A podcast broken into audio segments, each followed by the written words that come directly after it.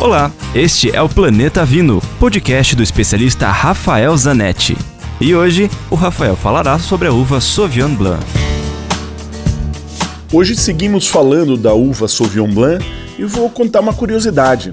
A famosa uva Cabernet Sauvignon, que talvez seja a tinta mais conhecida do Brasil, porque ela é muito plantada em todo o mundo e sobretudo no Chile, então chega muito vinho Cabernet Sauvignon aqui no Brasil. Ele é, ela é originária da Sauvignon Blanc. Isso mesmo, é, uma, é um resultado do cruzamento da Sauvignon Blanc com a Cabernet Franc.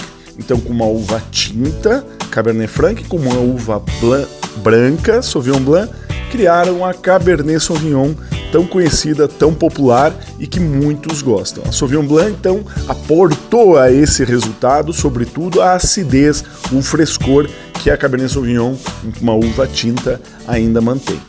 Dúvidas? Escreva para mim, rafael.ph@grupovino.com. Lembre-se sempre: se beber, não dirija.